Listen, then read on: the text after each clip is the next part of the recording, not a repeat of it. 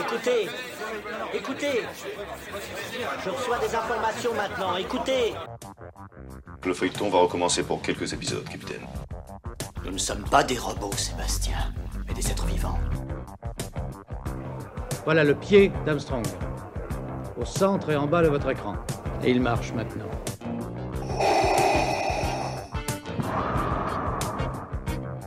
On peut dire aujourd'hui que la science-fiction est bel et bien partout. Tu veux dire qu'on est dans un programme informatique Est-ce vraiment si invraisemblable Le dormeur doit se réveiller. Non, c'est de la science-fiction.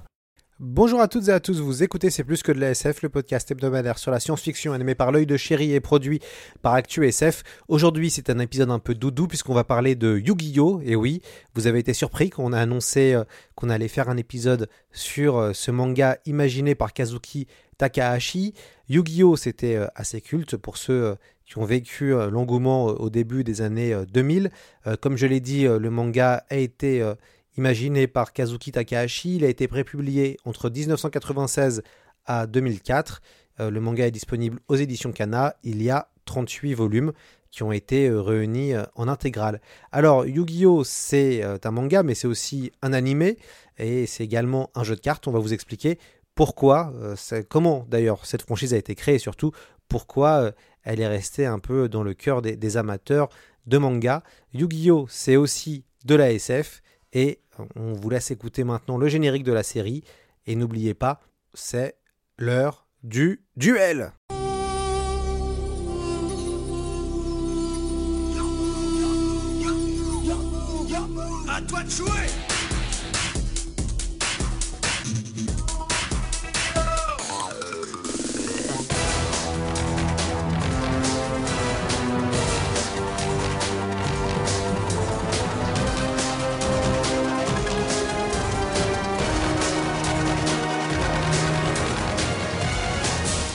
Which way?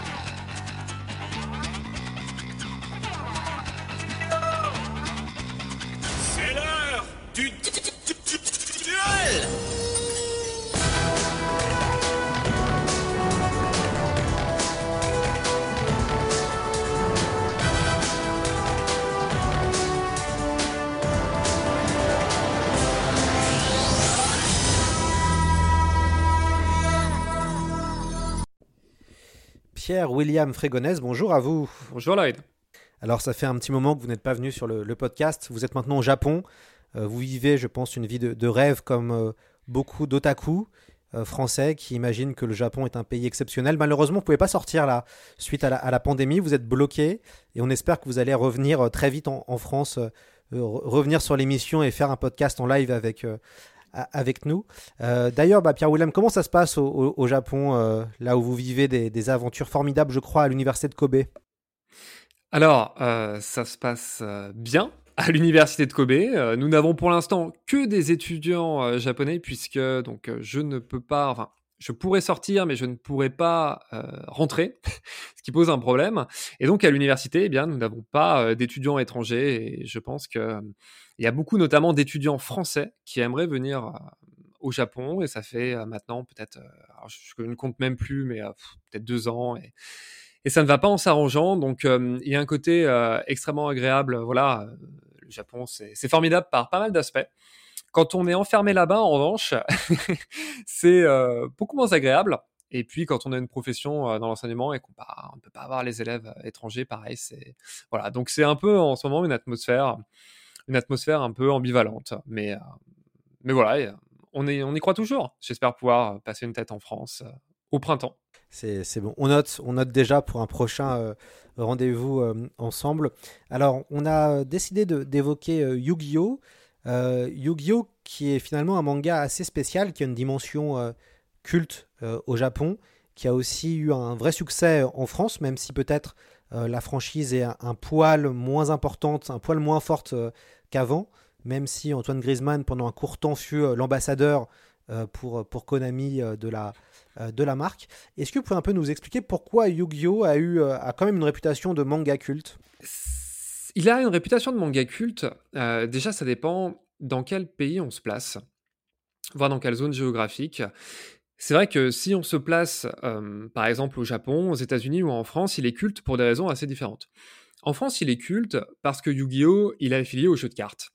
Et c'est vrai qu'il arrive euh, dans une période euh, très particulière, puisque c'est la fin des années 90, c'est le début des années 2000.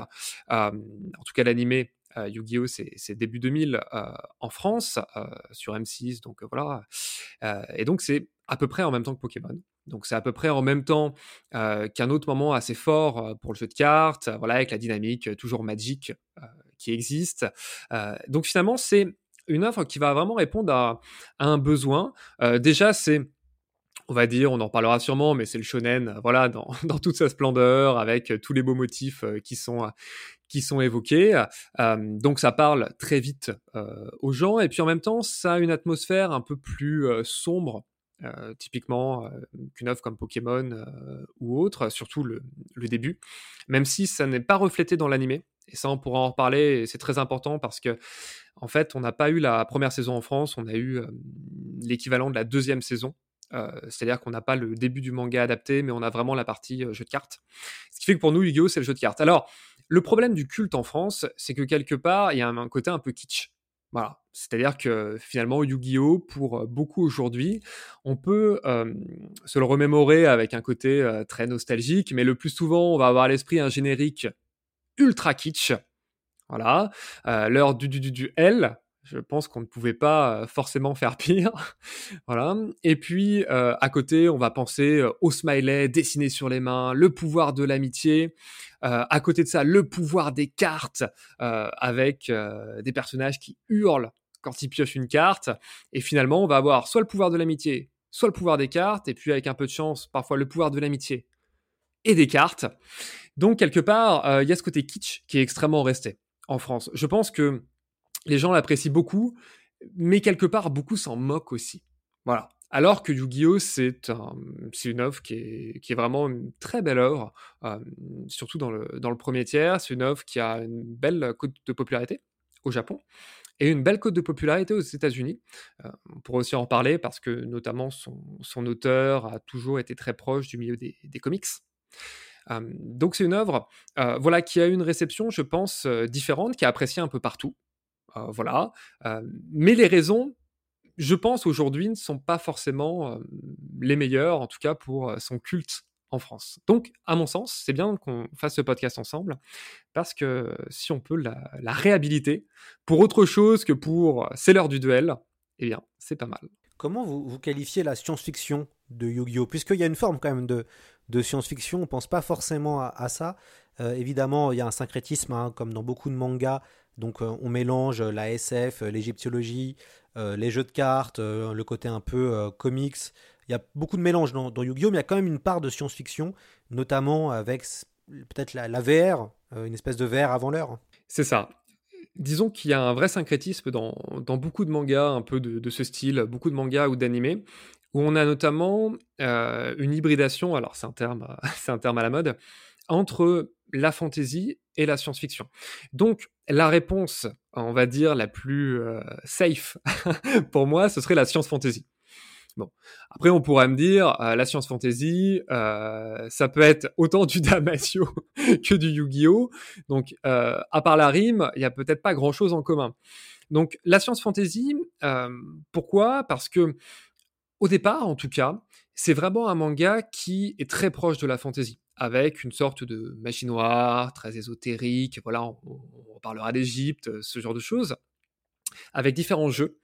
Euh, voilà, et puis au, fur et à mesure, ça va évoluer avec le jeu de cartes par euh, ces fameux euh, duel disques où on va pouvoir mettre les cartes dans, certains supports, hein, on va dire de nouvelles technologies, et faire apparaître les monstres pour le combat. Alors, l'auteur a beaucoup été inspiré pendant son enfance, notamment du, de, Star Wars et du fameux jeu voilà, d'échecs en, trois dimensions. donc, on retrouve beaucoup ça dans Yu-Gi-Oh!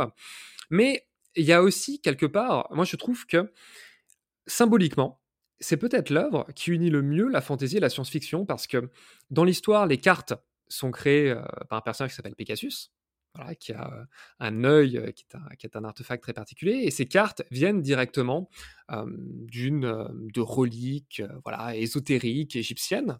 Et donc sont les éléments de fantaisie. véritablement. Et le support où elles sont utilisées sont les éléments de science-fiction, c'est-à-dire les nouvelles technologies. Donc on a vraiment cette hybridation qui, dans le jeu de cartes lui-même, est très bien marquée. Et puis à côté de ça, on a aussi, parce qu'on parle là de Yu-Gi-Oh, la série principale, il y a eu pas mal de dérivés, hein, de spin-off, etc., où on va être de plus en plus dans une réalité virtuelle, il va y avoir des phases un peu plus clonage, etc. Donc ça va vraiment évoluer vers la pure SF, enfin vers la pure SF, en tout cas vers la soft SF, on pourrait dire, voilà, un peu plus marqué, mais au départ, c'est vraiment de la science fantasy, c'est extrêmement fort.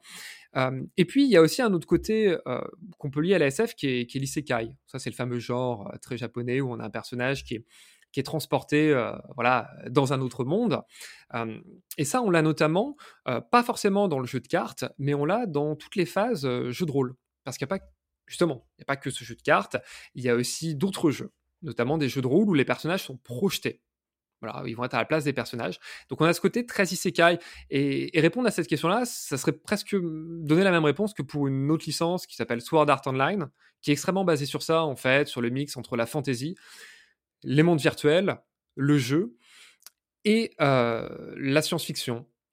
Donc voilà, donc quelque part, je dirais science fantasy. Après, on pourrait peut-être parler de fantasy urbaine, qui est un autre genre, voilà, un peu euh, aussi qui est très discuté. Alors parfois, c'est des, des genres, c'est autant des labels.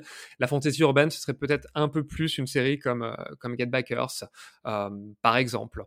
Et voilà, donc c'est pas une question, euh, une question très simple, mais ce qu'on peut dire, c'est que Yu-Gi-Oh! c'est à la fois l'emblème euh, du, euh, du média mix, on en parlera, média mix transmédia, mais euh, quelque part, c'est un peu le genre mix aussi. Euh, et je pique cette expression à, Denis Taillandier, euh, qui m'en a parlé il n'y a pas longtemps, spécialiste de SF aussi.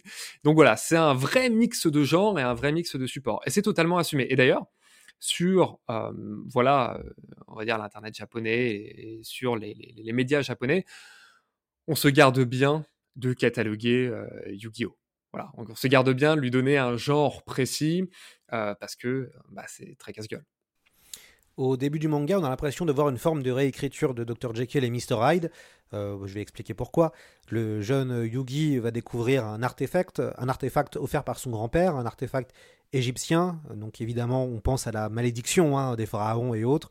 Et euh, cet artefact égyptien va euh, imposer à Yugi une autre personnalité, un autre Yugi plus euh, mature, euh, plus peut-être maléfique euh, et plus courageux que le pauvre Yugi qui est finalement un héros assez fragile au départ. Euh, on retrouve un peu cette, euh, cette réécriture finalement du gentil Yugi et méchant Yu-Gi-Oh! entre guillemets. Alors, c'est vrai que le, le début de l'histoire, pour faire très simple, on a un jeune garçon, voilà, qui est, lycéen, qui est assez fragile, qui est euh, voilà plutôt dans le camp. Et ça, je pense qu'on pourra en parler, notamment quand on parlera de l'auteur, mais qui est plutôt dans le camp bah, de personnes victimes euh, de harcèlement euh, et qui, finalement, en résolvant euh, ce puzzle, euh, ce puzzle très particulier euh, du Millennium, va rencontrer une autre personnalité, un pharaon, on ne connaît pas son nom, on ne le connaîtra qu'à la toute fin, qui lui a perdu la mémoire et qui lui est sûr de lui, qui a vraiment confiance, euh, confiance en lui, etc. Donc deux personnalités très opposées. Ce qui est intéressant, c'est qu'à mon avis, c'est une réécriture, mais c'est aussi une inversion de, de, de Jekyll et Hyde. Alors, Jekyll et Hyde, c'est une œuvre qui est, très fin de siècle. Hein. C'est vraiment l'époque euh, fin de siècle, fin, fin d'époque victorienne, euh, exactement comme un, comme un Sherlock Holmes. C'est-à-dire qu'on va avoir un petit peu cette critique euh, de la fin de l'époque victorienne, euh, parce que si on rappelle brièvement l'histoire de, de Jekyll et Hyde, de Stevenson, euh, déjà ce n'est pas le personnage principal. Jekyll, hein, il, est, il, est, observé par Utterson, etc. Donc ça va être plutôt un policier. On va essayer de savoir quelles sont les relations entre ce bon Jekyll et ce, et ce méchant Hyde. Et à la base, Jekyll, c'est quelqu'un qui euh, est extrêmement hypocrite, euh, qui ne veut pas assumer ses penchants, euh, voilà, on va dire pervers, sadiques, etc. Et qui, par le truchement, voilà, de, la chimie, etc., de, potions ou autres, va créer cette entité de Hyde. Et donc, à partir d'une unité, va créer une dualité parce qu'il n'accepte pas ça, et donc il crée un antagoniste. Et ça c'est intéressant parce que dans Yu-Gi-Oh on a le mouvement inverse, c'est-à-dire que on a Yugi, euh, voilà, qui est un petit enfant, euh, enfin un petit enfant, un adolescent chétif qui a pas confiance en lui, etc., et Pharaon qui lui a confiance en lui. Et plus l'aventure va avancer, plus les deux personnalités vont se rapprocher. C'est-à-dire qu'on va avoir le pharaon qui au départ, voilà, beaucoup plus, euh, pareil, pervers, sadique, peut-être un peu plus fourbe, voilà, qui, a beaucoup moins de limites, qui va de plus en plus se fixer des limites, qui va de plus en plus aller du côté de Yugi, et Yugi qui va aussi de plus en plus prendre confiance en lui. C'est-à-dire que c'est presque pas tant une opposition entre le bien et le mal, comme Jekyll et Hyde, c'est beaucoup plus euh, finalement entre la confiance en soi et le manque de confiance en soi. Je pense que c'est ça aussi qui a beaucoup parlé aux lecteurs de l'époque, c'est vraiment que l'entité qui arrive, Pharaon, plus que le mal, c'est une, une entité qui a confiance en elle et qui va partager cette confiance. Après, le point commun qu'on peut trouver entre les deux, c'est que ce sont deux œuvres qui parlent évidemment de leur époque, ce sont deux œuvres fin de siècle finalement, puisqu'on a fin 19e et euh, fin du 20e siècle. Donc évidemment, d'un côté, euh, j'ai dit la société victorienne, toute l'hypocrisie, etc., le paraître en public, et puis les, choses qu'on ne dit pas.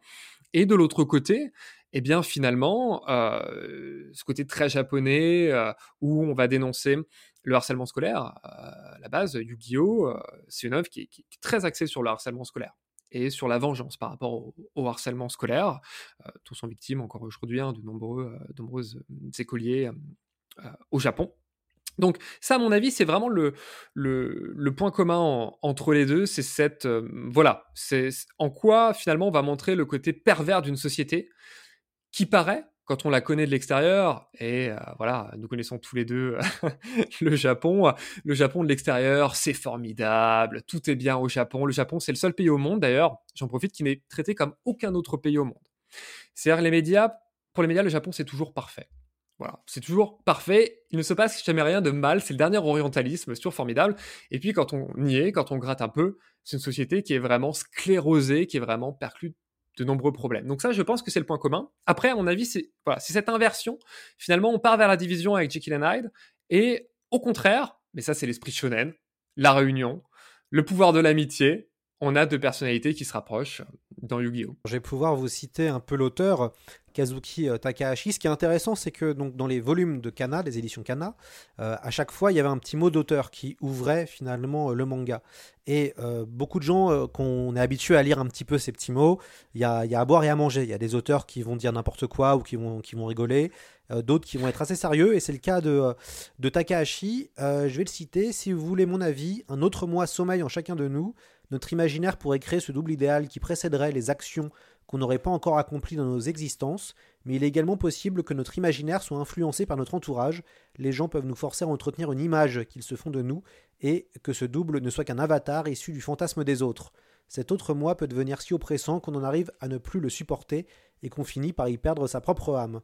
Ce double doit naître de notre seule imagination, et si vous voulez un bon conseil, faites-le marcher tranquillement devant vous, et il vous guidera sur la voie de vos rêves.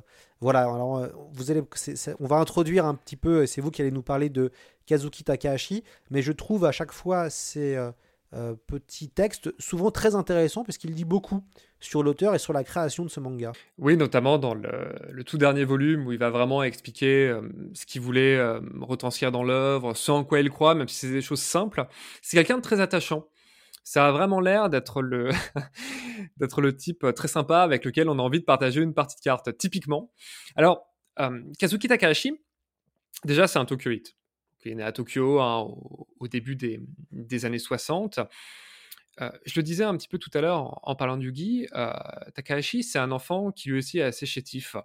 Euh, c'est quelqu'un qui, voilà, qui, qui, qui, reste un petit peu dans son monde. il a ce point commun d'ailleurs avec Tsukasa Ojo, qui lui aussi est un enfant un petit peu, un petit peu chétif et qui essayait de s'intégrer bah, par, par, le, par le dessin. c'est la même chose pour Takahashi. Et c'est quelqu'un qui, a un parcours assez intéressant quand il est jeune, parce qu'il est inspiré par de, euh, nombreuses œuvres très différentes. Déjà, évidemment, les classiques, hein, Ultraman, euh, voilà, tout ce qui est euh, Kaiju, euh, Yamato, enfin bref, on va dire les grands classiques que tous les jeunes japonais regardent. C'est aussi un fan de catch. il aime bien la série Tiger Mask, euh, l'adaptation du manga. Euh, c'est pour ça qu'une de ses premières œuvres, qui va être un four complet, euh, va être sur du catch. et puis, à côté de ça, il va d'une part beaucoup apprécier les, les comics, voilà, les comics américains. il va notamment beaucoup citer Hellboy. Euh, Hellboy, ça va être une, c'est un comics qu'il aime beaucoup, notamment celui euh, de Mignola. Euh, il va aussi apprécier Mobius, mais pareil, qui n'aime pas Mobius. Et puis, il va beaucoup aimer Simon Bisley, qui est un autre artiste, un autre illustrateur américain, voilà, assez connu pour différentes œuvres comme Lobo, etc. D'ailleurs, Simon Bisley, c'est quelqu'un qui est très axé sur la monstruosité. Et on retrouvera ça, par exemple, chez Takahashi dans la représentation des monstres qui vont pas mal puiser là-dedans. Et, et, si les personnes ne connaissent pas forcément Simon Bisley, mais qu'elles aiment la série Doctor Who, il y a un épisode qui lui rend complètement hommage, en fait, j'en profite, c'est Satan Pit, en français c'est la planète du diable, où vraiment on va retrouver sa figure de la monstruosité dedans. Donc Takahashi est très axé comics, et puis surtout, en plus voilà, ses œuvres très japonaises qu'aiment la plupart des, jeunes gens, euh, en plus des comics, il y a une œuvre qui va considérablement le marquer et qui explique Yu-Gi-Oh! Et ça, ça me paraît fondamental parce qu'on ne le voit pas beaucoup. c'est une œuvre de Fujiko Fujio. Alors, Fujiko Fujio, c'est un pseudonyme pour un binôme de mangaka, et ce sont les créateurs notamment de euh, Doraemon. Alors Doraemon, on connaît cette figure sympathique, blanche et bleue, etc. Mais ce sont surtout euh, les auteurs d'un manga euh, très particulier qui s'appelle Mataro Gakaru. Euh, Mataro Gakuru. Mataro Gakuru, c'est quoi? C'est littéralement, donc Mataro, c'est le prénom d'un jeune c'est un prénom de, japonais, hein. donc là c'est un, un, jeune garçon, c'est le héros euh, de l'œuvre.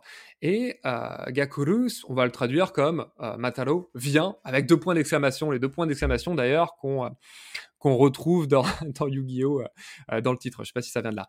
Et dans ce manga-là, eh bien, c'est l'histoire de Mataro, qui est un jeune garçon chétif, et qui à son école en fait bah voilà va se faire intimider va se faire harceler par par des bullies, comme on dit aux, États-Unis, et qui va se venger grâce à des pouvoirs surnaturels qu'il a, grâce à des artefacts occultes, etc. Et il va se venger de ces personnes-là avec une très grande cruauté. Il y a par exemple une, une série de cases où on le voit se débarrasser de euh, deux jeunes garçons euh, grâce à une pelleteuse. Et évidemment, deux enfants contre une pelleteuse, c'est la pelleteuse qui gagne. alors évidemment, même si c'est du hors-champ, c'est quand même très très trash et il est représenté voilà euh, sous sa forme un peu magie noire avec une cape et c'est typiquement le début de Yu-Gi-Oh!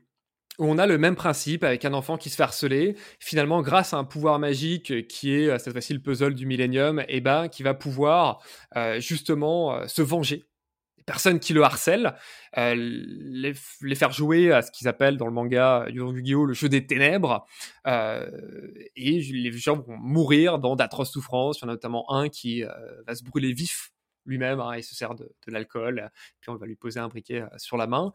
Et donc ça, ça vient de ce, vraiment de ce manga-là, Matalo Gakuru, de, de Fujiko Fujio, donc qui n'est pas connu en France, même dans le monde anglo-saxon, il n'a pas été traduit, mais c'est exactement le même pitch. Et à la base, euh, d'ailleurs, Fujiko, euh, Fujio, euh, avez bien déclaré qu'ils avaient fait ça parce qu'eux-mêmes avaient été des enfants victimes d'harcèlement scolaire. Et donc c'est très intéressant parce qu'on voit vraiment une sorte de, de relais dans la dénonciation du harcèlement scolaire. Donc ça c'est c'est vraiment pour sa partie un petit peu enfance. Bon, il aime, il va aussi apprécier bah, de nombreuses autres œuvres. Hein. On a parlé de Star Wars, voilà, Jojo, et puis pas mal, pas mal d'autres choses.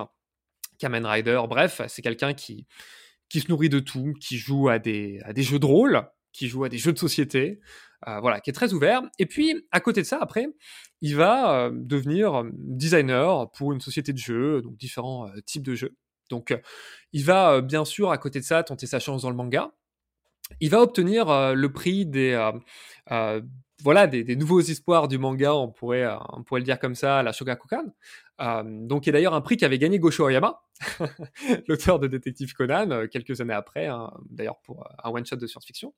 Mais ses, premiers, ses premières œuvres sont vraiment pareilles, sont des fours. Ça ne marche pas du tout. Et c'est finalement grâce à Yu-Gi-Oh! il va donner beaucoup de lui-même, qui au départ n'est pas du tout un manga axé sur les cartes à jouer, Absolument pas. C'est vraiment un manga qui, euh, par le jeu, différents types de jeux, voilà, jeux de rôle, jeux de plateau, des jeux auxquels on n'aimerait pas forcément jouer chez nous, eh bien c'est par les différents types de jeux va dénoncer ce système de harcèlement scolaire et qui va être un manga sur la vengeance, donc extrêmement sombre. Et il le dit d'ailleurs, il parle un peu de son parcours, c'est dans le volume 36. Il raconte À 19 ans, j'étais sélectionné pour être publié dans une revue pour jeunes. Ensuite, les choses se sont compliquées. S'en est suivi une, une, montagne de dessins et de projets refusés. Dix années se sont ainsi écoulées à démarcher différents éditeurs potentiels. Un jour, Jump s'est mis à publier Yu-Gi-Oh! en série et voilà, 7 ans que je suis sur ce projet, comme quoi dans la vie, il faut être persévérant. C'est vrai que c'est intéressant, on retrouve hein, beaucoup ce côté d'encouragement, ce côté euh, positif. Et ce qui est bien quand on lit euh, aussi euh, ces petits extraits, c'est qu'on se rend compte à quel point c'est très très très compliqué. On n'a pas du tout, enfin les Français, on connaît assez peu finalement le marché du manga dans le sens où l'auteur est limite un esclave hein, de, de, son œuvre. Il doit rendre des textes, enfin en tout cas rendre des dessins toutes les semaines. Euh, il est noté, les épisodes sont notés dans le, dans le magazine. Euh, donc si euh, la série perd trop de points en fonction des lecteurs, la série peut être supprimée du jour au lendemain. on n'est pas droit, on n'a pas le droit, en tout cas, il n'y a pas le droit d'auteur ne fonctionne pas pareil, c'est la, fonction de copyright, donc c'est compliqué aussi d'être maître de ses œuvres. Donc c'est vrai que le, voilà, on, dit aussi hein, que le, Japon ça fait rêver sur les mangas, mais quand on voit la réalité des auteurs de mangas, c'est assez effrayant.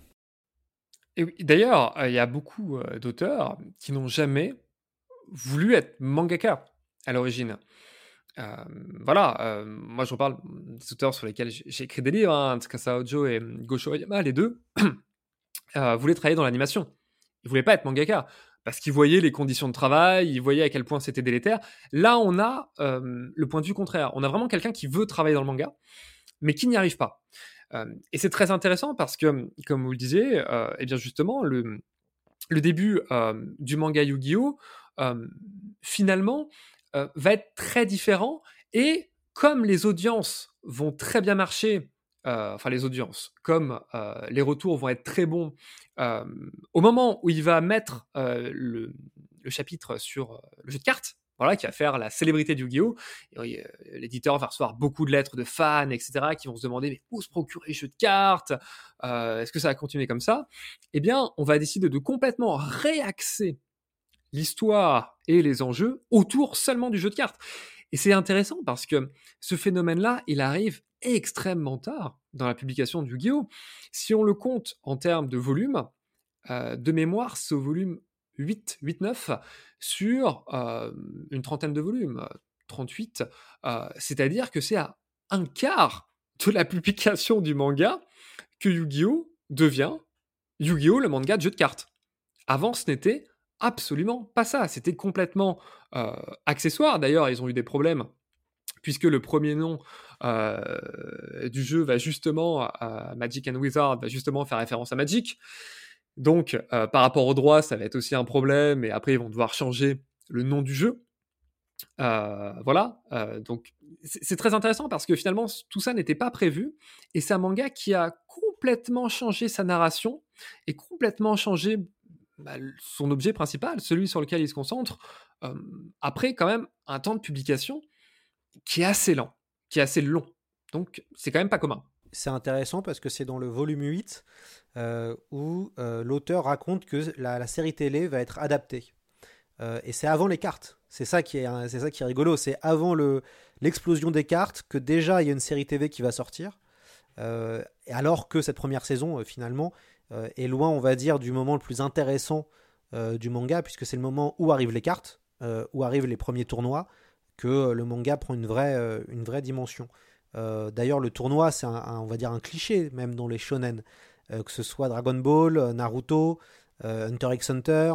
le tournoi, c'est un peu l'élément incontournable dans une. Peut-être c'est un ressort narratif incontournable qu'on fait du shonen, j'ai l'impression, Pierre William.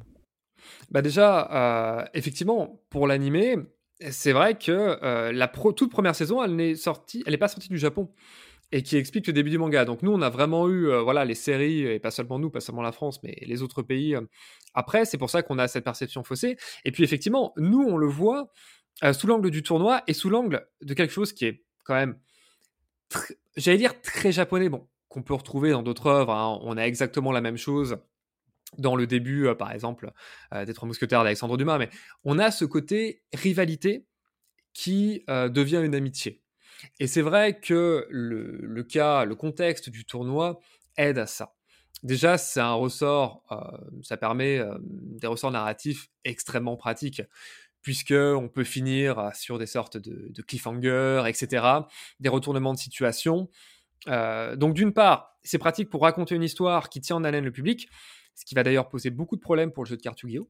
parce que des cartes vont être conçues pour provoquer les renversements de situation dans ces tournois-là. Parce qu'effectivement, dans une partie normale, euh, pour les personnes qui ont joué à Magic, par exemple, le, voilà, le cas de Magic, ça ne se passe absolument pas comme ça.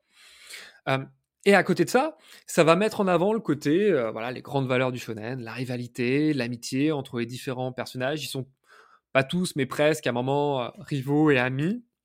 Et des rivalités plus grandes que d'autres, voire des relations, voilà, amoureuses, des croches, comme on pourrait dire à mon époque. Donc effectivement, le, tournoi, ça va être très pratique. Et finalement, on va aboutir presque à un manga bah, de tournoi Hein, puisque c'est une succession euh, de tournois qui vont être organisés par, par diverses personnes et qui vont permettre de dévoiler au fur et à mesure les enjeux. Parce que, on l'a pas dit, mais l'enjeu principal de Yu-Gi-Oh! ça reste de savoir, ça reste de connaître l'origine du fameux puzzle du Millennium, de cette relique, mais aussi de connaître le passé de Pharaon, l'entité qui coexiste avec, euh, avec Yugi. Précédemment dans Yu-Gi-Oh! Alors, est-ce que tu commences enfin à apprécier les subtilités de ce jeu des ombres que j'ai créé? Toi et moi, nous sommes les maîtres du jeu. Je t'ai déjà vaincu une fois et je recommencerai. Euh, voyons, sois réaliste, Pharaon. Tu ne te souviens pas de ton nom. Un mot qui a le pouvoir de ressusciter Zork ou de l'emprisonner. Quoi qu'il en soit, j'ai découvert un moyen de ramener l'obscur sans connaître ce mot. Mon troisième et dernier sablier, quand le dernier grain de sable sera tombé, le Seigneur des Ombres le plus obscur renaîtra Est-ce que vous pouvez un peu nous présenter comment ça se passe qu'on lance une franchise? Euh, Parce qu'au Japon, donc là, Yu-Gi-Oh! il y a un dessin animé, il y a un jeu de cartes.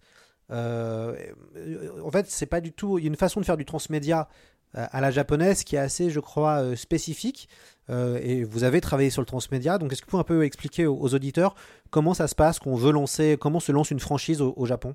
Yu-Gi-Oh! c'est un cas, c'est là un, cas très particulier, puisqu'effectivement, euh, le process de, création a euh, intégré le process de production au cours euh, de la publication. C'est-à-dire qu'effectivement, les cartes en tant que telles n'étaient pas prévues départ. Donc ça, c'est important de noter parce que Yu-Gi-Oh! c'est un cas très particulier. Il est souvent pris comme exemple de ce qu'on appelle le média mix et le transmédia. Alors, peut-être revenir déjà sur ces deux termes. quand on parle du Japon, on parle beaucoup de média mix. Média mix, c'est une expression qui a énormément évolué dans le temps. C'est-à-dire que le Mediamix, le Mediamix, comme on le concevait dans les années 60, ce n'est absolument pas le Mediamix comme on le conçoit euh, aujourd'hui. Le Mediamix, euh, à la base, c'est un terme qui va être vraiment euh, un terme industriel, voilà, qui va être utilisé quand on va parler en fait de l'utilisation de plusieurs médias avec un objectif publicitaire, d'une part, et un objectif de rentabilité d'autre part. On le voit euh, pour une série comme, euh, je pas, Astro Boy, par exemple, c'est le grand, exemple hein, des médias mix, c'est-à-dire qu'on sait très bien, euh, les studios d'animation savent très bien qu'Astro Boy ne sera pas rentable en tant que tel, hein, parce qu'on vend évidemment, voilà, les, les, les, animés se, se vendent pas très cher, c'est pas quelque chose qui rapporte de l'argent. Et d'ailleurs, les animés japonais étaient réputés être à bas coût. C'est aussi pour ça que l'Europe s'en est gavée hein, à, certain, à une certaine époque. Donc, ce qui va se passer, c'est que les studios d'animation vont avoir des sponsors. Euh, donc, ça va être à la fois euh, des. Ça peut être, euh, par exemple, des, confiseurs, ça peut être des marchands de jouets, etc. Et ils vont couvrir les coûts de production, finalement, avec différents partenariats, donc avec des produits dérivés, etc. Et on va réutiliser des assets comme on dit. par exemple, quand c'était le celluloïde, eh ben, on réutilisait des images de celluloïde pour aussi des produits dérivés. Donc à l'origine, c'est vraiment ça, c'est vraiment un terme industriel, ça c'est très important. Et puis ça a évolué. Aujourd'hui, quand on parle de média mix, finalement on le recoupe énormément avec ce qu'on appelle euh, le transmédia storytelling. Donc on pourrait le traduire par la narration transmédia, c'est-à-dire que le média mix, ça va évoluer vraiment comme euh, le fait d'être un terme marketing avec plusieurs œuvres qui vont être interconnectées euh, entre elles sur différents supports, donc différents médias. Là, typiquement, bah, ça va être euh, les animés, les mangas, les films d'animation, les jeux vidéo, le jeu de cartes, pour faire la promotion d'un univers. Ça, c'est important. C'est-à-dire que de plus en plus, euh, finalement, on va lier ces deux termes, puisque le transmédia storytelling va se baser sur des mondes et des personnages. Aujourd'hui, pour être plus simple, on va parler de franchise. Si on parle de, la franchise Marvel, on est, c'est à peu près la même chose. C'est-à-dire que on va créer des mondes euh, auxquels les, alors ça dépend, les joueurs, les spectateurs, les lecteurs vont s'attacher. Et puis on va créer différents personnages qu'on va voilà dispatcher. Et donc on va donner les clés du camion aux, euh, bah, aux lecteurs, etc. Notamment par exemple pour faire des fanfictions, ce genre de choses. Donc aujourd'hui les deux termes sont profondément liés. C'est-à-dire que la narration transmédia et le média mix, eh bien ça va permettre d'une part, évidemment, euh, au travers d'un système de franchise, de gagner beaucoup d'argent. Euh, l'exemple type, c'est Pokémon. Pokémon, c'est le, c'est celui qui a aujourd'hui le, mieux réussi. Hein. C'est la, la franchise la plus, la plus puissante au monde, euh, de très très loin. et à côté de ça, ça va permettre aussi, finalement, de créer un univers qui va pouvoir vivre dans le temps. C'est-à-dire de créer des mondes permanents. Ce qu'on pourrait dire. Ça, c'est important. La création de mondes permanents. Mais ça pose aussi un autre problème. Le problème que ça pose, et ça, c'est un peu plus théorique parce qu'on parle à la fois d'une culture qui va être convergente et divergente par rapport au respect de l'histoire initiale, eh bien, euh, ça va être de créer des univers étendus. Et ça, ça pose un gros problème de cohérence, puisqu'on l'a vu aujourd'hui avec, euh, avec Star Wars, qui se base sur cette logique transmédia, et in fine, plus on étend l'univers, plus les règles se brisent, plus il perd son sens, plus il est dilué, et ça peut se retourner contre lui. C'est aussi un vrai problème. Donc Yu-Gi-Oh! A eu cette problématique-là par rapport aux jeux de cartes, qui ont tellement pris euh, d'importance, entre guillemets, qu'à côté de ça, bah, le manga a disparu, l'animé a aussi un peu disparu. On ne connaît plus aujourd'hui si on parle de Yu-Gi-Oh! Euh, voilà, alors au Japon ça va être un peu différent, mais si on en parle à quelqu'un en France, le début du manga, euh, très dark fantasy, je pense que les gens voilà, ne s'en rappellent pas forcément. donc, quelque part, en termes créatifs, on perd un peu. Après, l'avantage, c'est justement, comme je disais, qu'on crée une diégèse, comme on dit en termes de, voilà, de, littérature, un univers, de l'or, on dirait dans le jeu vidéo. Par exemple, bah, les cartes à jouer, il y a une description, voilà, des monstres. Et donc, ça pourrait être aussi ce qu'on appelle une narration environnementale dans le jeu vidéo, où on va avoir des éléments qui vont permettre euh, voilà, de, de, de pouvoir s'y retrouver normalement dans cet univers. Mais toujours avec le risque un, un, petit peu bah, de, de, de, dilution du, du message originel. Euh, en quoi le, le, jeu de cartes Duel Monster est, est si, euh, est, est, si révolutionnaire que ça? Parce que forcément, quand on se dit que ça a autant fonctionné comme les cartes Pokémon, euh, alors peut-être moins parce que les cartes Pokémon sont encore plus gros, mais qui a eu un, un vrai succès populaire, qu'est-ce qui explique ce, ce succès-là? Alors, comme je disais, à la base, euh, c'est un jeu qui s'appelait euh, Magic and Wizards, puisque l'auteur était un, et toujours un admirateur, un joueur de Magic. Voilà, Magic qui apparaît au début des années 90. Hein, donc c'est vraiment la période où ça va, voilà, on y jouait. Je pense, pour beaucoup, on y jouait à cette époque-là. Et euh, dans la version animée, eh bien, on va l'appeler Duel Monster, justement, pour éviter le problème de droit. voilà. À ne pas confondre d'ailleurs avec euh, Duel Masters, parce qu'il y a aussi un jeu de cartes populaire en ce moment qui s'appelle Duel Masters au Japon. Et donc, ce jeu de cartes, alors, je pense que pour l'expliquer, on, la meilleure manière, c'est de le comparer à Magic. Je, pense que les gens connaissent euh, peut-être assez bien Magic. Dans les deux cas, on va dire que le, le cadre est le même, c'est-à-dire qu'on a deux joueurs qui ont des points de vie, et le but, à travers les cartes, que ce soit des cartes de magie, des cartes de monstres, etc., ça va être de réduire les points de vie adverses pour gagner la partie. Bon. On a euh, de mémoire, euh, c'est 8000 points de vie dans Yu-Gi-Oh! Euh, ça doit être 20 points de vie dans Magic, mais grosso modo, la logique, elle est la même. Il y a plusieurs, après, différences. Yu-Gi-Oh! c'est un jeu de cartes euh, qui compte, selon l'auteur, environ 1000 cartes. Après, on évalue plus ça, entre 700 et 800. Magic, c'est plus de 20 000 cartes. Donc, il y a quand même déjà une différence à ce niveau-là d'ampleur, qui, est quand même important euh, à souligner. Après, La particularité euh, de Yu-Gi-Oh, c'est que c'est un jeu qui se joue vraiment sur la rapidité. C'est-à-dire que dans Magic, on a trois grands types de cartes. On a les créatures, on a les magies, comme son nom l'indique, et on a les terrains. Et les terrains vont permettre de créer euh, de la mana qui va permettre d'invoquer des créatures. Voilà. Par exemple, c'est-à-dire qu'on va avoir un rythme qui est plutôt lent. Quand on joue à Magic, on se concentre surtout sur euh, le nombre de mana qu'on va avoir pour pouvoir invoquer des créatures. C'est pour ça qu'à mon époque, par exemple, une très belle carte d'ailleurs, dans ses premières versions, les oiseaux de paradis, euh, c'était une carte voilà, qui, pour un vert, permettait, quand on engageait cette carte-là, de fonctionner comme un terrain et donc de créer un mana. Donc ça va être vraiment, la stratégie, ça va être comment on va pouvoir avoir une réserve suffisante pour invoquer des créatures et gagner la partie. Ça, c'est très important parce que dans Yu-Gi-Oh, on ne va pas du tout avoir ce système-là. C'est-à-dire qu'on va avoir un système euh, de monstres qui peuvent se poser jusqu'à 4 étoiles directement. Après, il va falloir passer par des sacrifices de monstres. Autrement dit, on va avoir des monstres beaucoup plus vite, beaucoup plus nombreux, même si on en sacrifie. Et puis à côté de ça, avec une stratégie un peu différente, puisqu'on va ajouter le système des cartes pièges. Les cartes pièges, euh, ça va être des cartes justement qui vont être retournées, qu'on ne connaît pas, et qu'on pourra déclencher à différents moments. Évidemment, il y a une énorme part d'incertitude. Ça, c'est un des... une des grandes forces de Yu-Gi-Oh! C'est-à-dire que c'est un jeu qui... Euh, on va pouvoir s'amuser très vite, puisqu'on va pouvoir poser des cartes extrêmement vite, des effets vont se déclencher extrêmement vite. On va avoir, dans les deux cas, on a euh, Magic, c'est 60 cartes euh, pour un deck, et Yu-Gi-Oh! Euh, ça peut varier, mais grosso modo, c'est souvent 60 cartes. Mais dans Yu-Gi-Oh! on va en plus avoir des extra decks, des side decks, etc. Ce qu'on va avoir des monstres qu'on va pouvoir invoquer de l'extérieur de son jeu, par rituel, etc. Autrement dit, c'est beaucoup plus dur de prévoir la stratégie de l'adversaire quand on n'a pas joué contre lui que dans Magic.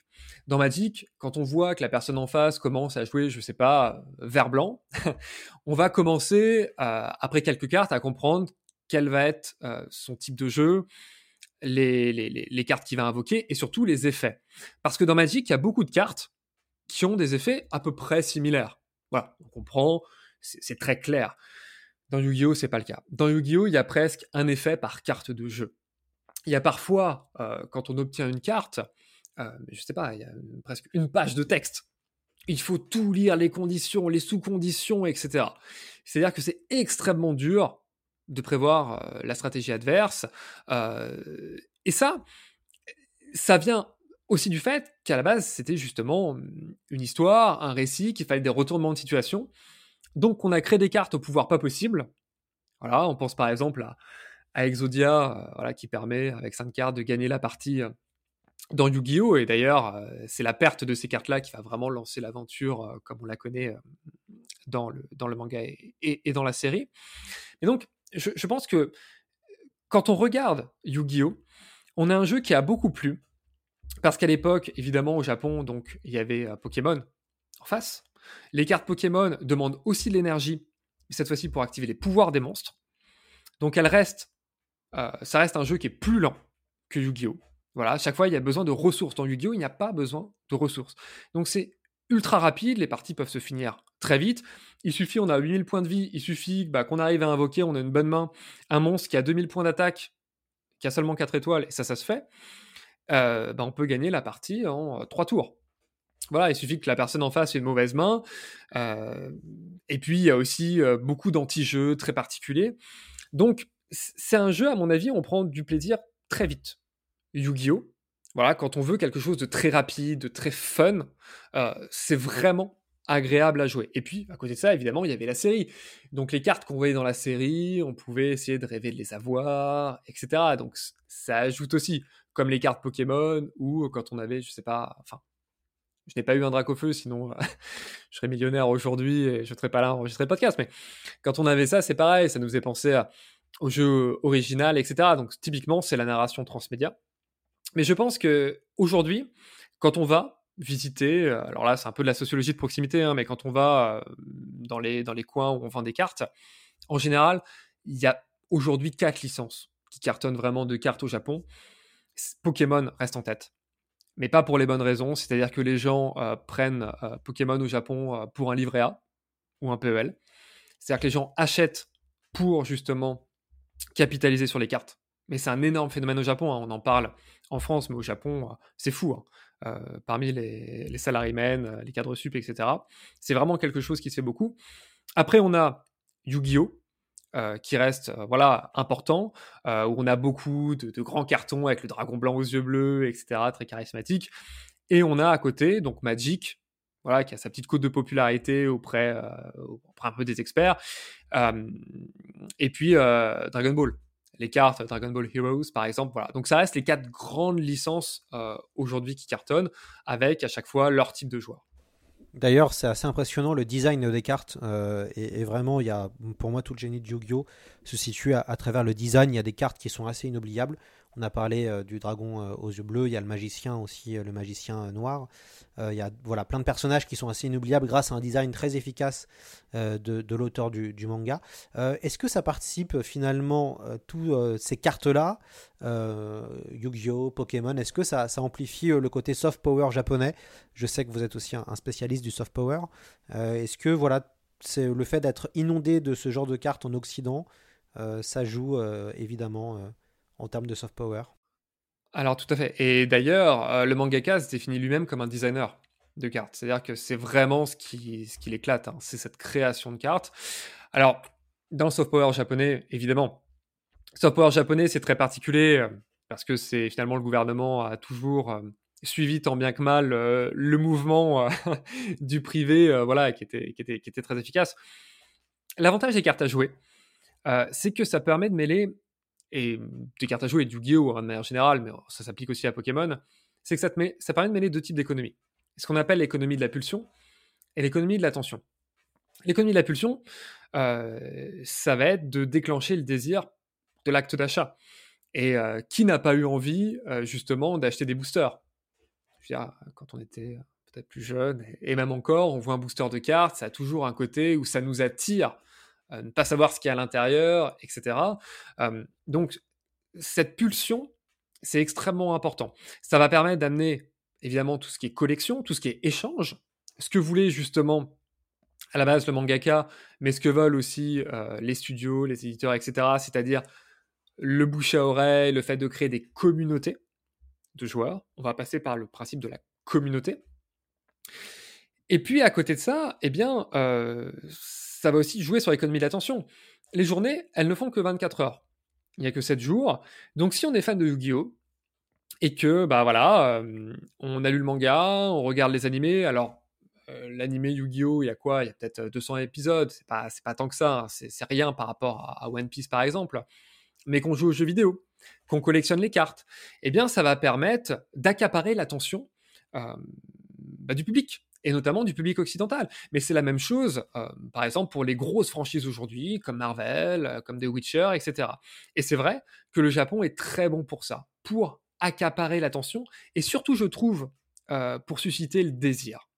Le Japon suscite très bien le désir, notamment avec beaucoup de produits exclusifs qu'on ne trouve qu'au Japon.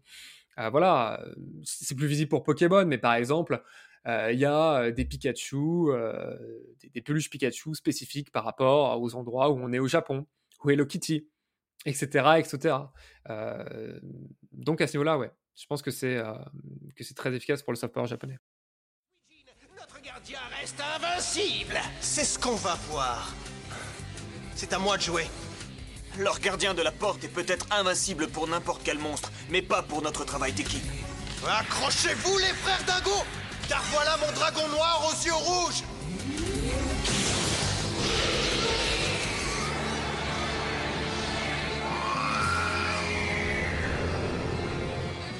Et maintenant, grâce à la magie de ma carte polymérisation, je vais combiner le dragon aux yeux rouges de Joey avec mon squelette malfaisant. Hein? Une combinaison? À vous d'affronter L'exceptionnel dragon squelette noir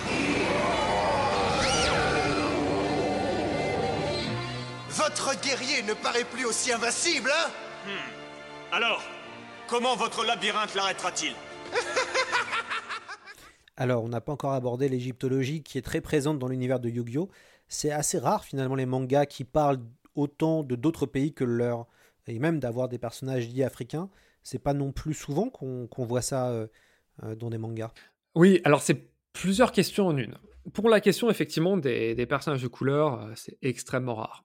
Et en général, les personnages de couleur, ce sont les, personnages qui viennent du Kansai donc de là où j'habite, et on les fait passer vraiment pour les Marseillais du coin. Euh, on les décide avec un teint un peu plus coloré. Voilà. Donc c'est très, euh, c'est très caricatural au Japon. Euh, il y a vraiment cette opposition un peu entre Tokyo et le reste du pays, et surtout entre Tokyo et, et, le Kansai. Après, par rapport à l'égyptologie, c'est assez intéressant parce que moi j'ai découvert Yu-Gi-Oh! j'ai découvert quand c'est sorti, hein, voilà, en France. Mais il se trouve qu'après j'ai fait une euh, ma licence 3 euh, d'histoire était axée sur, sur l'égyptologie. Et euh, c'était pas aussi sexy que ça quand on l'étudie. En tout cas, c'était beaucoup plus complexe que l'égyptologie telle qu'elle est présentée dans Yu-Gi-Oh! Mais ce qui est intéressant, c'est qu'on retrouve quand même certaines choses. C'est-à-dire que déjà l'auteur a voyagé en Égypte. Il a voyagé en Égypte, alors pas au début de la publication, il a voyagé après, pour essayer de s'inspirer notamment des lieux. Ce qu'on retrouve très bien, tout ce qui est architecture de temples comme Karnak, Luxor, etc. Tout ce qui est paysage avec les, les dunes, sans mauvais jeu de mots, on a réussi à le sortir. Tout ce qui est euh, la vallée des rois. Euh, bref, on retrouve vraiment une certaine. Euh, il y a un côté réaliste, en tout cas dans la représentation. Voilà, des paysages, des lieux, ce genre de choses. Après, c'est très lié à l'occulte. L'histoire, elle est succincte. Le personnage de Pharaon, il est basé sur Toutankhamon, euh, clairement. C'est-à-dire que on a deux euh, pharaons qui euh, sont devenus, justement, qui ont accédé à la royauté très jeunes, qui sont morts assez jeunes, dont finalement on a effacé une partie du souvenir à un moment donné. Hein. C'est pour ça aussi que, que, Pharaon dans, Yu-Gi-Oh! Cherche, bah, cherche justement son passé etc., etc. Donc on a beaucoup de points communs entre, entre Toutankhamon et, et, et, et le personnage de, Pharaon, justement dedans. On a aussi quelque chose euh, qui est assez intéressant, que, notamment dans la littérature euh, de l'Égypte ancienne, c'est tout ce qui est rêve de royauté. C'est-à-dire qu'en égyptologie, quand on étudie cette matière-là, on étudie aussi beaucoup euh, les songes, les songes justement de personnes qui vont accéder au pouvoir, ce genre de choses. Et ça, c'est quelque chose qu'on voit beaucoup dans Yu-Gi-Oh! on le voit énormément parce que le, songe est très présent, c'est plus quelle est parfois la réalité, quelle est parfois le virtuel, qui est une seconde réalité, quelle est parfois le songe, qui est un troisième niveau de réalité.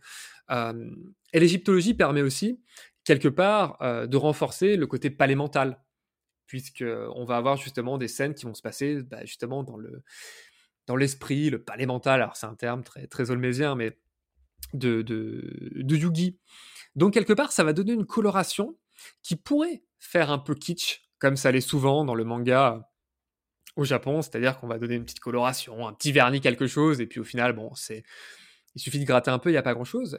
Euh, là, je trouve que ça marche bien. Et puis, il faut quand même se, se rappeler que le final de Yu-Gi-Oh, le grand final, le dernier arc, euh, justement, on est transporté en Égypte, dans l'Égypte ancienne. Et donc, euh, ça assume complètement son, lien avec l'Égypte. Ça, c'est quand même euh, assez notable. Oui, le, final est d'ailleurs en plus un final doux amer, je trouve, qui est plutôt original. On n'est pas souvent habitué à ce genre de final euh, pour un shonen. Non, c'est vrai. C'est-à-dire que là, on va vraiment. Bah déjà, on va avoir un final qui n'est pas tant basé sur le jeu de cartes que ça. C'est-à-dire que l'œuvre, voilà, a connu son succès par le jeu de cartes, et puis c'est le jeu de rôle qui revient à la fin. On a vraiment le jeu de rôle papier. Même, on est transporté, où il y a des déplacements de personnages qui axés sur le voyage. Il y a des très belles scènes, notamment euh, de cavalcade à cheval, la nuit, etc. C'est, c'est très esthétique et on sent vraiment que le mangaka, ici, s'est fait plaisir. Et il y avait beaucoup de décors urbains avant. Euh, voilà, c'était très euh, plus SF, on va dire. Et là, on revient complètement vers la fantaisie. C'est-à-dire qu'on revient complètement vers l'origine du manga pour boucler la boucle. Et pour ma part, j'aime euh, j'aime plutôt bien le plutôt bien le final de, Yu-Gi-Oh. Alors, on va peut-être aborder un peu les, personnages. Qu'est-ce que vous pensez du duo Yugi Alors, Yugi, du duo Yugi, effectivement, on peut voir ça comme, comme un personnage et deux personnalités. Quelque part, dans Yu-Gi-Oh, ce qui est, ce qui est très frappant, c'est qu'on a vraiment deux personnages dans l'esprit d'une seule personne. Ça, c'est important parce que c'est très japonais. Euh, ça fait beaucoup penser euh, typiquement à la licence euh, Kingdom Hearts. Dans Kingdom Hearts, on a des personnages comme Sora, etc., où on va avoir plusieurs personnes qui coexistent dans un seul personnage. Et d'habitude, ça pose un vrai problème, un problème de caractérisation du personnage. Parce que plus on a d'entités, moins on arrive à caractériser une entité physique. ce qui est logique, parce qu'on complexifie la donne. Dans Yu-Gi-Oh, ça marche plutôt, euh, ça marche plutôt très bien, parce que voilà, j'en avais parlé euh, un petit peu tout à l'heure, euh, c'est-à-dire qu'on va avoir déjà le mystère sur cette seconde personne. On ne connaît pas son nom, et voilà, et ça c'est très judéo-chrétien, c'est le verbe qui crée la personne, c'est-à-dire que on va avoir finalement une, une relation entre inconnus une relation entre inconnus qui va finalement devenir la relation d'amitié presque principale de l'œuvre. Au départ, c'est pas la relation principale, hein, c'est celle avec un, autre personnage, euh, notamment, mais c'est pas la relation principale, mais ça devient euh, la relation principale, et euh, on a deux mondes, et ces deux mondes vont se réunir. Donc quelque part, effectivement, ça évoque tout ce qui est personnalité multiple, mais ça évoque surtout, je trouve, comment on peut s'inspirer de l'autre. Voilà, comment on peut s'inspirer finalement d'une personne pour essayer d'en tirer ses qualités. Alors évidemment, on n'a pas forcément plusieurs personnes qui, vivent dans nos têtes, on est bien d'accord, mais comment d'un adversaire, d'un inconnu, etc., eh bien, il accepte finalement de l'accueillir, c'est très mystique, euh, pour l'aider, et finalement aussi pour s'aider lui-même. Et les deux enjeux sont présentés dans un seul personnage, et je trouve que la distinction entre les deux est très bien faite. Il n'y a pas de mélange comme dans Kingdom Hearts, on se perd un petit peu c'est beaucoup plus efficace. Oui, et puis le... ce qu'ils ont réussi à faire, et c'est ça qui est intéressant, c'est que le Dark Yugi est beaucoup plus intéressant, en fait, que le, le simple Yugi. et du coup, le, en on, veut voir le Dark Yugi. Et ce qui, est, ce qui est plutôt bien joué, c'est que plus on avance, plus, plus finalement le petit Yugi est, prend de l'importance aussi. quoi. Exactement. C'est encore une fois, c'est cette idée de revanche un peu sur la vie d'une personne, voilà, considérée comme fragile, harcelée, qui finalement va prendre confiance en elle et on va aboutir à la toute fin du manga justement à voilà euh, cette euh, comment dire ça? Alors je ne veux pas spoiler mais disons qu'on va aboutir justement au moment où eh bien le, petit Yugi euh, par rapport à Pharaon bah, va être va quasiment être la, presque la même personne. Voilà, va devenir presque la même, euh, de personnes différentes, mais va acquérir presque la même personnalité avec les mêmes qualités, tout en restant lui-même. Je me fiche de ce que dit Joey. Tu dois retourner à ses côtés pour l'aider, et vite Je ne peux pas faire ça. Joey a besoin de se battre seul. Je dois le laisser se débrouiller. Yuki Si je ne respecte pas ma promesse et que j'aide Joey, il sera disqualifié. Nous devons croire en lui, pour qu'il croie en lui-même. Ouais, ouais. Je crois qu'il n'a pas une seule chance de gagner. Mais Tristan, dans ce duel, il y a plus important que de gagner ou de perdre. Il s'agit de Joey qui apprend à être un grand frère responsable pour sa petite sœur. Et même s'il croit ne pas avoir besoin d'aide, il doit savoir qu'il a notre soutien. Ah, je ne sais pas. Évidemment, Shonen oblige, on a le rival. Euh, on peut peut-être un peu parler de Seto Kaiba, qui est le grand anti-héros de la saga, qui est un personnage d'ailleurs assez intéressant, euh, qui est l'autre grand personnage, je trouve, de la série. Oui, Seto Kaiba, alors, il est présenté au départ comme un type voilà, de, l'âge de Yugi, complètement différent, qui a confiance en lui, qui voilà, est vêtu de blanc et de noir, avec une sorte de, sorte de trois quarts, voilà, très élégant, très puissant, très riche, complètement détestable. Voilà, le, le, prototype du connard ultime. Clairement, il est présenté comme ça au départ. Et finalement, on va au fur et à mesure comprendre son histoire, euh, déjà ce qui est très important, c'est que chaque personnage de Yu-Gi-Oh est associé à une carte. Et lui, donc, il est associé au fameux euh, dragon blanc aux yeux bleus, comme par exemple, euh, voilà, on a le, magicien des ténèbres qui est davantage associé à Yugi ou autre. Et cette carte-là, c'est vraiment la première carte qui marque et qui montre que ce personnage-là est très important. Après, son histoire, elle est intéressante parce qu'à la base, c'est un, c'est une personne qui va être recueillie par un père adoptif, donc avec son petit frère. Les deux vont être recueillis euh, par un mania des affaires très puissant qui va l'éduquer, Seto Kaiba, comme euh, voilà son successeur. Il va l'éduquer à la dure, il va voilà, disons que Seto Kaiba n'a pas de père en tant que tel, ou il a un père voilà adoptif, mais qui le contraint à étudier énormément, qui le contraint à être le meilleur pour reprendre la société, jusqu'au jour où il va devenir meilleur que son père adoptif, il va réussir à le virer du board de la société, et son père, par la suite, euh, adoptif, va se suicider. Donc, quelque part, c'est assez freudien, hein, puisqu'il tue le père. Et d'un autre côté, on a aussi ce côté, euh, on a aussi cet aspect très enfant-soldat. Euh, parce que c'est quelqu'un qui naît de la rivalité et qui naît du duel. Et donc, quelque part, il symbolise à lui tout seul euh, eh bien, le jeu de cartes dans Yu-Gi-Oh! Il symbolise cette idée du duel, cette idée de la rivalité, qui va de plus en plus évoluer en amitié. Parce qu'au départ, il est détestable, son petit frère est d'ailleurs encore plus détestable que lui.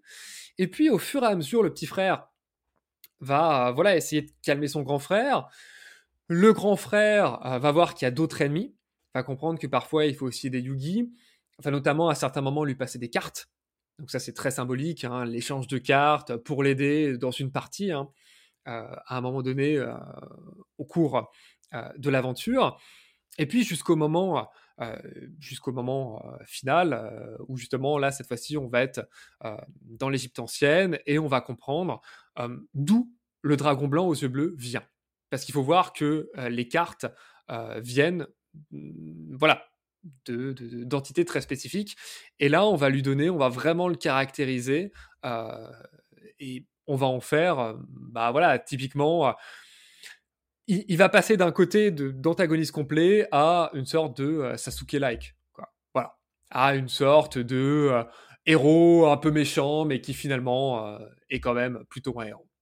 Donc c'est exactement, effectivement, euh, on est dans euh, le monomythe, euh, on est vraiment dans du Kamberu, là, typique du shonen. entre, ces deux personnages, on voit vraiment aussi, on, va, dire, un, combat qu'on connaît déjà bien. Yugi est un geek, Seto est un, est un geek corporatiste qui souhaite créer un empire de jeu on retrouve finalement cet affrontement entre le gentil fan et le méchant capitaliste. C'est une vision très années 80 à la Tron ou plus récemment à la Ready Player One.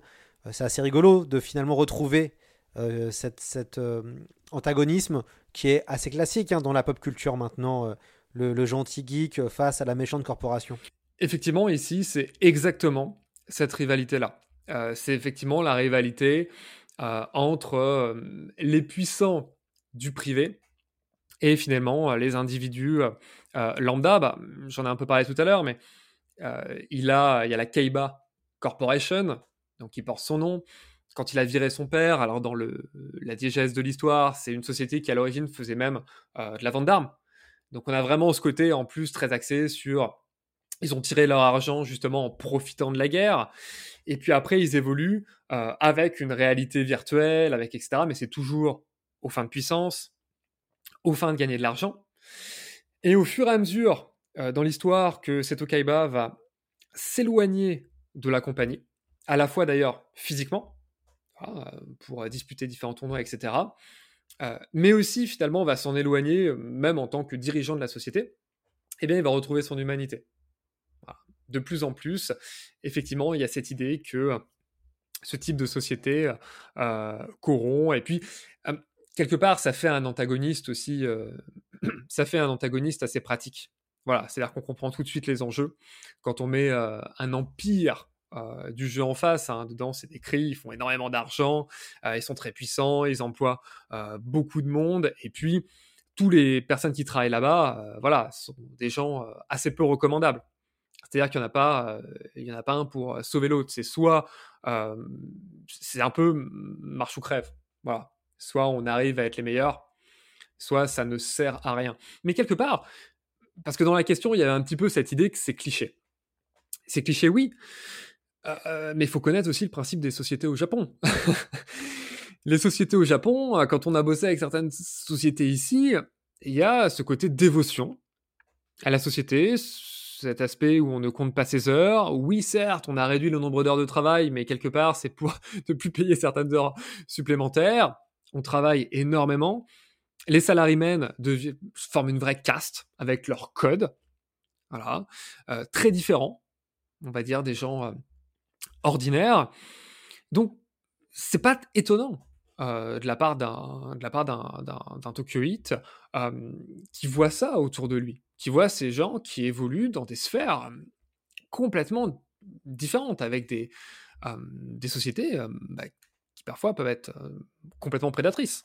Voilà. Donc c'est cliché, mais c'est aussi une réalité, ce type de société, puis très paternaliste évidemment au Japon. Elles existent. Kaiba, mais comment es-tu venu dans ce monde? Ça fait des heures que je me pose exactement la même question. En tout cas, je ne suis pas ici par ma volonté. Crois-moi, je connais des endroits plus agréables pour passer mes vacances. Veux-tu bien m'expliquer pourquoi tout le monde porte un déguisement si ridicule et parle comme dans un péplum ou un vieux film de gladiateur? Et d'ailleurs lui, je suis censé croire que c'est la version antique de Seto Kaiba Il s'appelle Seto et il y a 5000 ans, il a courageusement combattu à mes côtés pour sauver l'Égypte. J'ai aussi découvert que son père est en réalité le frère de mon père. Tu insinues que nous sommes cousins Tout ce que je sais, c'est que nous sommes dans le passé. Et que la puissance maléfique qui a essayé de détruire l'humanité est revenue. Je te conseille de ne pas rester ici. Cet endroit est dangereux pour tout le monde. Tu dois partir. Ça te fait peut-être plaisir de penser que tu es un pharaon égyptien, mais moi je n'y crois pas. De toute façon, pharaon ou pas, personne ne dit ce qu'il a à faire à cet Okaiba. Est-ce que c'est clair? Comme tu veux. Alors comment on fait pour commencer euh, Yu-Gi-Oh? Euh, C'est quoi vos, conseils? Parce que quand on regarde toute la liste des franchises, multi-franchises, euh, c'est pas forcément évident de se dire par où je commence. Peut-être le plus simple, c'est d'aller lire les, mangas qui sont disponibles chez Kana. Alors déjà, à mon avis, il ne faut pas commencer par l'animé, où il faut oublier l'animé français. c'est d'ailleurs, c'est marrant parce que le, doubleur de, de Seto c'est celui qui double Meowth dans Pokémon. Donc ça donne ça donne une atmosphère un peu particulière à l'animé quand on quand on l'a en tête. Non, blague à part. À mon sens, il faut commencer par le manga. Déjà, on peut pas commencer par les jeux vidéo sont beaucoup trop compliqués et les tutos sont sont pas terribles. voilà, pour, débuter, à mon avis, c'est bien de commencer par le, manga et c'est surtout bien de lire les dix premiers de voir un petit peu où la série est née, de comprendre comment elle s'est forgée et de voir ce qu'elle devait être initialement. Parce qu'en fait, il y a deux séries Yu-Gi-Oh!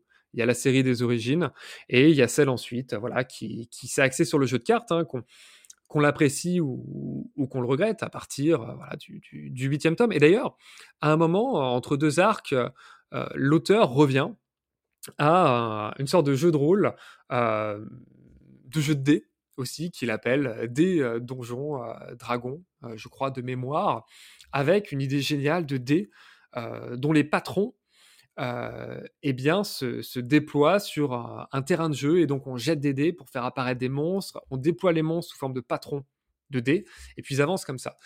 Et euh, ça, c'est exceptionnel. Et à mon avis, c'est beaucoup plus euh, intéressant que le jeu de cartes. Et la fin aussi est vraiment, est vraiment bien.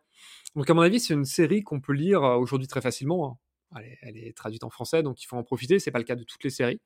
Euh, je pense qu'on peut le répéter et on a toujours des très bonnes traductions, euh, le plus souvent en français. Et ça permettra de mettre de côté l'idée du pouvoir de l'amitié.